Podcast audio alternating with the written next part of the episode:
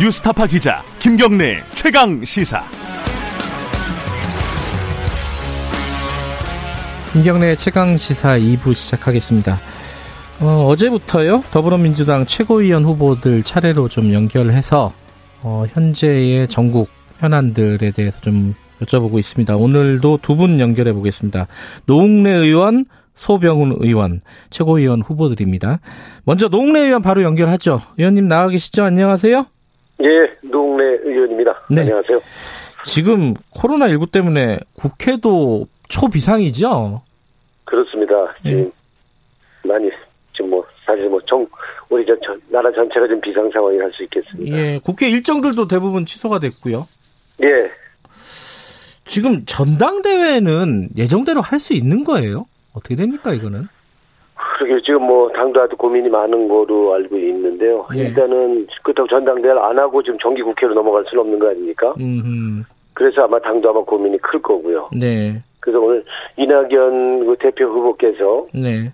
어, 오늘 코로나도 그 검진을 받으셨고 예. 그래서 이제 그 결과가 11시에 나온다고 그러니까 예. 이제 그거를 좀 지켜봐야 될 필요가 있을 거고요. 네. 하여튼 지금은 위기 상황이니까 누구도 네. 이렇게 방심하거나 이래서는 예. 안돼 안 될 거다 이렇게 봅니다.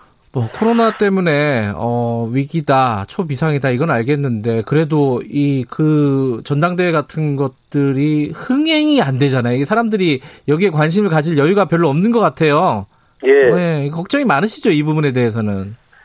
그렇습니다. 뭐 지금 뭐 기, 코로나 위기도 위기고 또 네. 폭우도 네. 내렸고 좀 더구나 폭염까지 오고 또 네. 경제는 침체돼 있고 예. 또 부동산 문제를 포, 함해서 이러다 보니까 사실상 전, 전당대회라는 게 좀 컨벤션 효과가 있어야 되는데 예. 그런 면에서는 흥행, 이 관심이 네. 국민의 관심이 당원의 관심이 적은 거는 사실인 거고요. 예.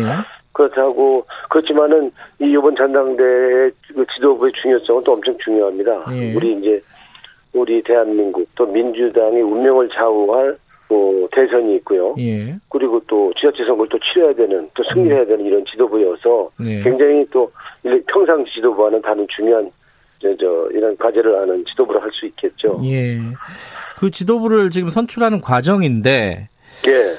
지지율이 역전이 됐단 말이에요. 야당이랑. 예. 그러니까 총선에서 180석을 얻은 지가 한 넉 달밖에 안 됐는데 이게 어떤 뭐 여러 가지 원인들을 분석을 하는데 노웅래 의원께서는 가장 큰 원인은 뭐라고 보십니까?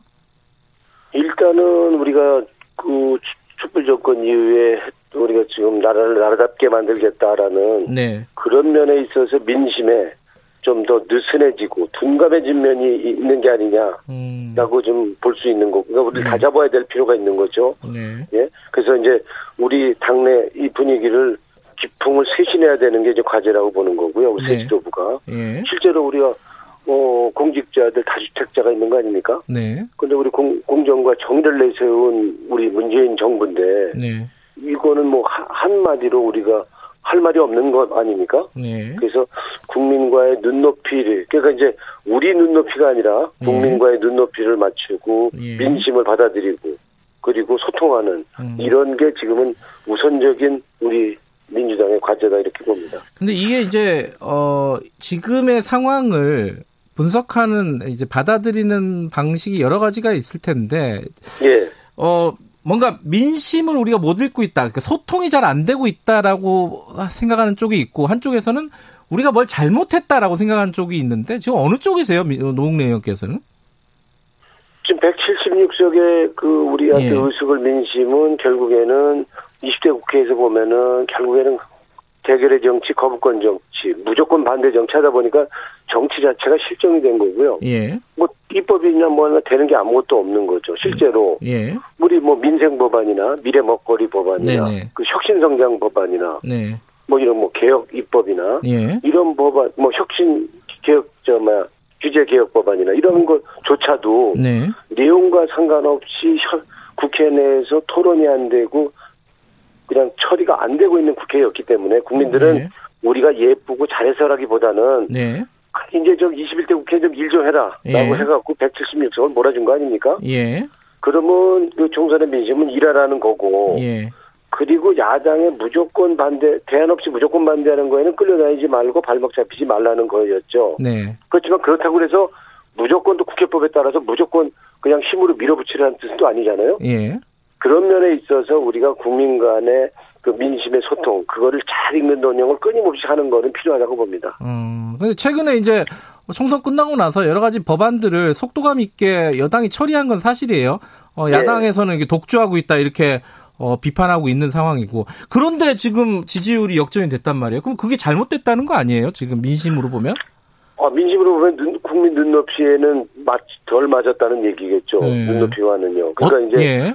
예, 결국에는 네. 결국에는 우리가 독주하는 것처럼 보이게 프레임을 건 야당의 프레임에 우리가 좀 걸려든 면이 있는 거죠. 예. 예. 그러니까 이제 아까 말씀드린 것처럼 예. 일하라고 하고 무조건 저 뭐야 반 반대하고 대안 없이 네. 반대하는 거에 우리가 끌려다니면 발목 잡히지 말아야 하지만 네. 그렇다고 그래서 무조건 우리 힘으로 밀어붙여서 다 처리한다. 음. 모든 법안을 그 국회법에 우리 위반 아니니까 다 처리한다 하는 거랑은 또 다른 문제라고 봅니다. 음. 그래서 어 우리가 뭐 이번 정기국회에서는 욕을 먹더라도 꼭 처리해야 될 법이라고 그런다면 네. 국민이 원하고 국민이 이익이 되는 개혁 입법, 네. 뭐 검찰 검찰 개혁법 그리고 우리 경제와 관련한 경제 민주화 관련한 공정거래법, 상권거래법 등 이런 네. 이러한 법 그리고 우리가 말하는 민생입법 그리고 미래 먹거리법 네. 그리고 혁신성장법 예. 이런 거는 우리가 욕을 먹더라도 나중에 평가를 받는 한이 있더라도 네. 일단 처리해야지 눈치 보면서 아무것도 음. 못하는 20대 국회처럼 하나, 하, 는 거는 네. 민심 민심에 반하는 거다 저는 이렇게 네. 봅니다. 현안들 몇 개 여쭤볼게요. 지금 코로나19 확진자가 폭증을 하면서 어, 광화문 집회에 대해서 통합당의 책임론을 제기를 하고 있습니다. 더불어민주당에서. 예, 근데 이제 그 통합당 김종인 위원장은 유치한 정치다 이렇게 얘기를 하고 있고요. 여기 대해서 어떻게 생각하십니까? 그러게요. 뭐, 뭐 책임론 뭐 한마디로 뭐 우리 이제 정치가 실종된 단면을 보여주는 거 아니겠습니까? 음. 국민들이 하여튼 교회 중심으로 해서 코로나 확사가 지금 확산되고 있는 게 더 큰 큰 문제라고 그런다면 네. 사실 거기에 우리가 국민들이 고통, 아픔을 최소화하는 이 대, 대안 마련에 더 우리가 집중하는 게 맞다고 봅니다. 그래서 음. 먼저 이런 책임론 제기하는 것이 결국에는 이 정광훈 목사라는 분이 이게 국민의 건강, 안전과 상관없이 그냥 사회를 혼란시킬 정도로 거의 악의적으로 네. 무리하게 네. 지금 집회를 해갖고 그리고 그 과정에서 또 미래통합당의 의원들이 참석을 하고 박수를 받고 정치적으로 이용했던 이런 부분에 대한 통합당의 책임론이 얘기가 나, 오는 거 아니겠습니까? 네. 그렇지만 책임론 이전에 네. 국민들이 결국은 이 코로나가 확진이 확진 저 확진자가 확진되면서 더 고통이 커진다. 네. 그러면 여기에 대한 우리가 대비를 정치권 차원에서 더 심도 있게 논의하는데 더 초점이 맞, 음. 맞추는 것이 그게 이제 정치 실종된 정치를 복원하는 음. 그런 과정이라 할 수 있겠죠. 네네. 그리고 좀 어. 대통령하고 김정민 위원장 사이에 이제 만난다 만다 뭐 이 말들이 있는데 지금 1대1로 만나자는 거예요. 김정민 위원장은 밥 먹으러 청와대 안 간다는 건데 이거 어떻게 생각하십니까? 그게 필요성이 있다고 보세요? 그러게 뭐 그, 그걸 뭐 1, 대1로 만나자 뭐 그 조건을 붙이고 이런 이런 거 자체가 지금 우리 정치가 아직 이제 진짜 정치 과거에 뭐 정치 엉망이라고 그러지만 정치의 맛과 멋이 없어진 건데요. 우리 음. 여당이라고 그런다면 좀 들어주고 좀 받아주는 면도 있고 야당은 좀 따라주는 맛이 있어야 되는데 지금 그런 정치 구도가 지금 아니잖아요. 예. 근데 지금과 같은 국가 비상시국 상황에서 무슨 대통령과 그리고 저 야당 만났는데 무슨 흥정의 대상이 조건을 붙인다는 거 이게 이건 그냥 그 과거 20대 국회에 있었던 것처럼 또 네. 그냥 무조건 반대, 그러니까 발목 잡기, 딴지 걸기, 음. 이런 식으로 보이니까 네. 그거는 아니지 않느냐. 아니 만나면 뭐 만나는 거지. 그걸 뭐 의전 문제. 그 이것도 좀 야당의 오만으로 보이고 대안 없는 야당. 그러니까 아직 아직도 민 우리 여당도 문제지만 야당도 저게 기본적으로 아직 정신 못 지금 그렇게 저 대패를 저 총선에서 대패했으면 정신 못 차리구나 하는 거를 보여주는 게 아닌가 하면서 음. 참좀 이제는 좀 통 크게 정치가 좀 됐으면 좋겠어요. 예. 예. 네, 그런데 만약에 제가 예. 지도부가 된다면 그 역할 좀 하고 싶습니다. 예. 어, 그 다른 인터뷰를 보니까 당 중진으로서 총알바지 갑판장 되겠다 이렇게 말씀하셨더라고요. 예. 아, 예. 앞으로 어, 최고위원 지도부가 되신다면은 당을 어떻게 이끌어가겠다 마지막으로 짧게 듣고 마무리하죠. 어, 그러게 지금 뭐 여야가 지금 이렇게 아무리 우리가 176석이지만 우리 당 혼자 10만 원은 또 안 되는 게 또 국회 아닙니까? 네. 그래서 지도부가 된다면 또 야당도 야당도 국정 운영의 파트너인 건 분명히 맞는 거고요. 네. 뭐 반대 뭐 반대하는 게 또 야당이긴 하지만 그래서 네. 야당도 제가 갖고 있는 그 기자 21년 경력에 통한 유연성과 친화력, 이 네. 통합력을 발휘해서라도 원내 대표를 좀, 좀 보완해서, 저, 제가 도와서 그 역할을 좀 하고 싶고요. 네. 그리고 결국에는 지금 우리가 지금 문제는 소통과 현장성인데요. 이제 현장 중심의 민주당 소통을 하려면 국민과의 소통은 좀 국민과의 소통 좀 느슨하고 둔감해진 부분을 이제 좀 우리 다잡아야 되는 부분이 있는 거고요. 네네. 네. 당 정청 관계에서 매일 청와대만 보지 말고 이제 네. 당이 전국 좀 주도해야 된다고 보고요. 욕 먹어도 당이 먹어야죠. 선거를 당이 치를 건데. 예, 예. 그건 말이 안 되는 거고 이 국민 눈높이에 맞추는 게 중요하겠다. 현안 대응이건 정책이건 입법이건. 그래서 그거는 속도 조절을 필요하면 속도 조절을 하고. 그렇지만 예. 개혁 입법만큼은 욕 먹더라도 이번 정기국회에서 꼭 처리하지 않으면 내년에는 개혁 입법 저, 저 대선 정국으로 가기 때문에 어렵다. 저는 이렇게 봅니다. 알겠습니다. 여기까지 드릴게요. 고맙습니다. 고맙습니다. 더불어민주당 최고위원 후보 노웅래 의원이었고요. 바로 연결하죠. 소병훈 후보, 소병훈 의원님 연결돼 있습니다. 안녕하세요. 예. 소병훈 입니다. 예, 예, 오늘은 전화 연결되시는 분한테 다들 한 말씀씩 괜찮으시냐고 물으면서 시작을 해야 될 것 같습니다. 괜찮으시죠? 네. 네, 걱정은 되지만 뭐 저는 아직은 네. 지금 앞, 앞에 어, 노웅래 의원 인터뷰 들으셨나요? 뒷부분. 예. 지금 어쨌든 어, 개혁 입법은 어, 반드시 처리하겠다 정기국회에서 이런 예. 입장을 밝히셨어요.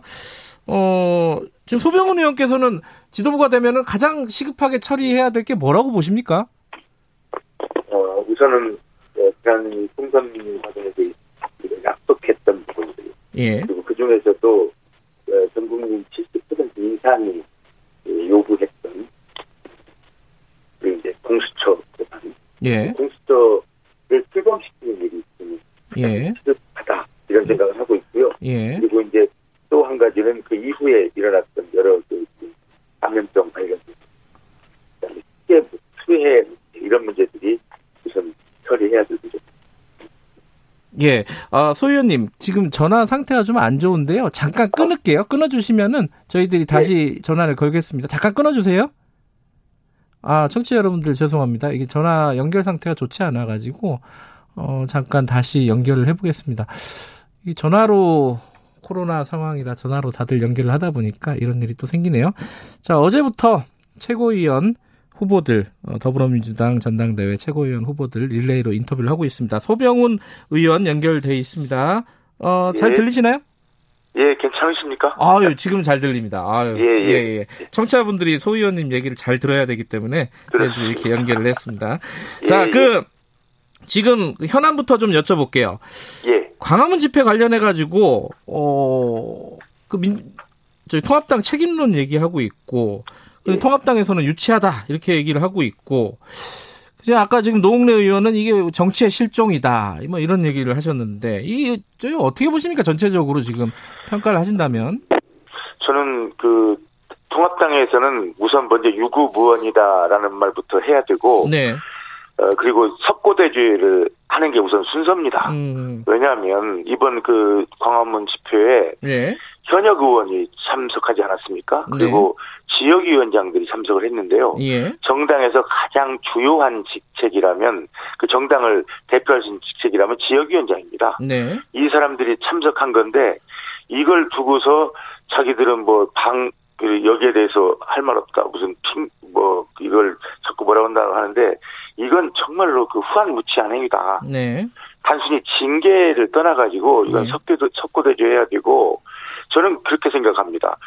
그 우리 서정주 시인이 딸을 키운 건 파라리 바람이었다는 네. 그런 글을 쓰셨는데 전광훈 목사를 키운 건 파라리 통합 통합당이다. 음. 네, 통합당이라는 생각하고요. 네. 그 이렇게 키워 이렇게 그 집회를 할 수 있도록 마음대로 할 수 있도록 만들 그 만들어 놓고서 이제 우리는 모르는 일이다. 음. 그건 있어서 있어서는 안 되고 정당으로서 할 얘기도 아닙니다. 음. 저는 그 정광훈 목사가 병원에 가면서 마스크를 턱에 걸고 네. 웃으면서 전화하는 걸 보면서 정말 전율을 느꼈습니다. 네. 세상에 우리 한 지구 하늘 같은 하늘을 정말 머리에 이고 살 수 있는 사람인지 저는 더 정말로 그 어, 더할 말을 잃었습니다. 이 모든 것이 네.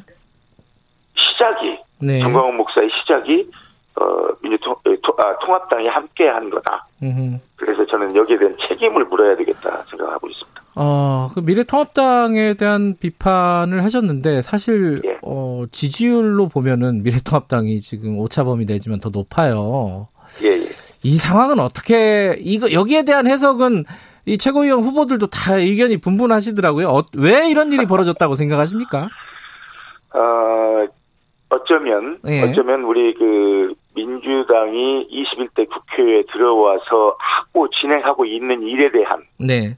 그 저항 세력의 총체적인 그뭐 뭐랄까요 총체적으로 이게 저항하는 그런 모습처럼 느껴지기도 합니다. 음. 왜냐하면 그 하나하나 모든 그 하고 있는 일들에 대해서 모든 걸 그냥 아니다, 네. 나쁘다 네. 이런 식으로 전부 다 그 뭐, 뭐 뭐랄까요 어 긍정적으로 봐주질 않기 때문에 네. 이제 그것이 국민들도 함께 거기에 이제 어 자꾸 이제 반복되다 보니까 거기에 음.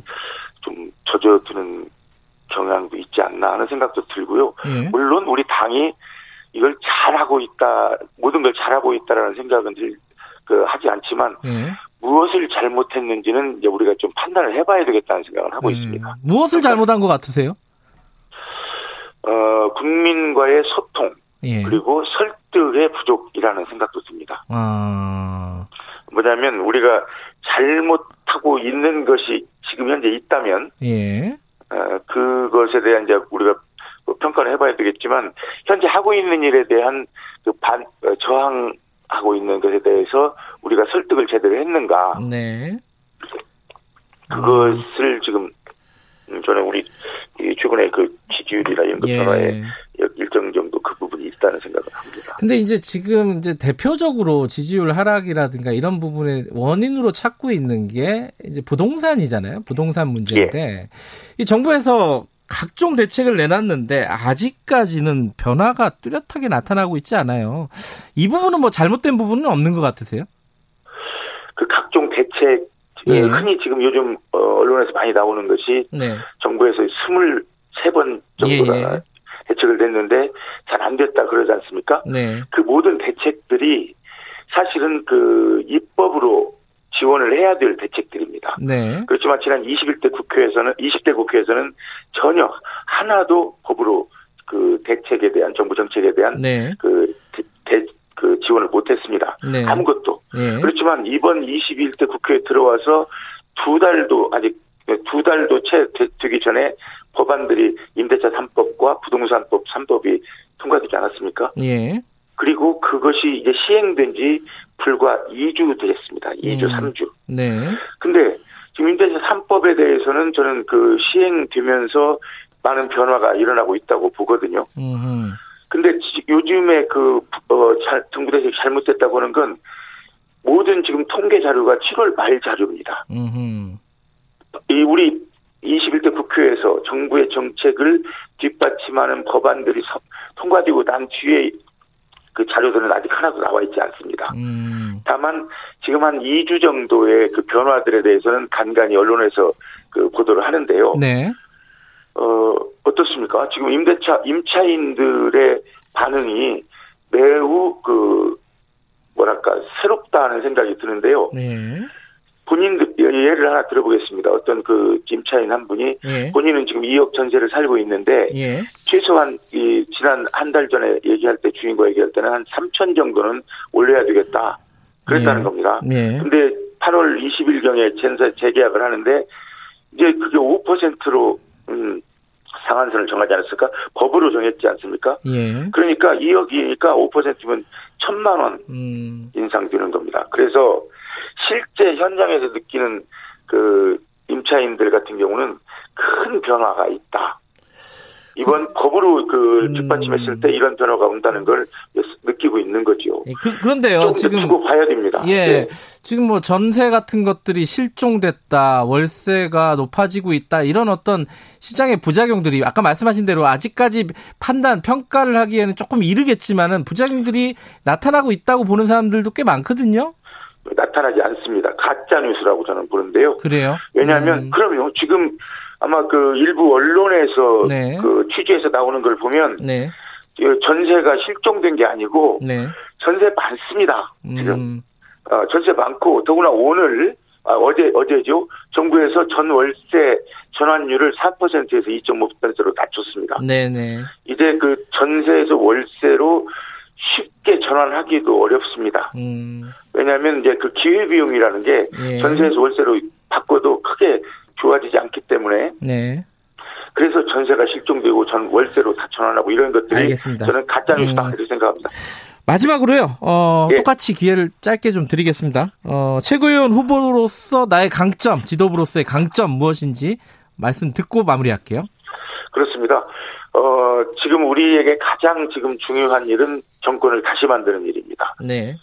근데 그 정권을 다시 만들려면 문재인 정부의 후반기 성공적인 마무리가 가장 중요합니다. 네. 그 성공적인 마무리를 하기 위해서는 그동안 그 우리 그 당정청 관계에 지속적으로 최근 최근 2년 동안 지속적으로 그 관여해온 당직자로서 제가 그걸 직접 경험했기 때문에 어 지금 약간 그 문제가 생길 수 있는 당 정의 관계를 당청은 아주 공고합니다. 네. 동지적 관계. 그렇지만 당 정의 관계에서는 약간의 이견이 있을 수 있는데 그 부분을 제가 바로잡을 수 있다. 예. 그래서 당정청이 원활하게 돌아가고 그래서 그 문재인 정부 후반부를 성공적으로 마무리할 수 있다. 네. 그리고 그걸 그걸 기반으로 정권을 재창출하는데 제가 역할을 할 수 있다. 이겁니다. 예, 알겠습니다. 여기까지 드릴게요. 고맙습니다.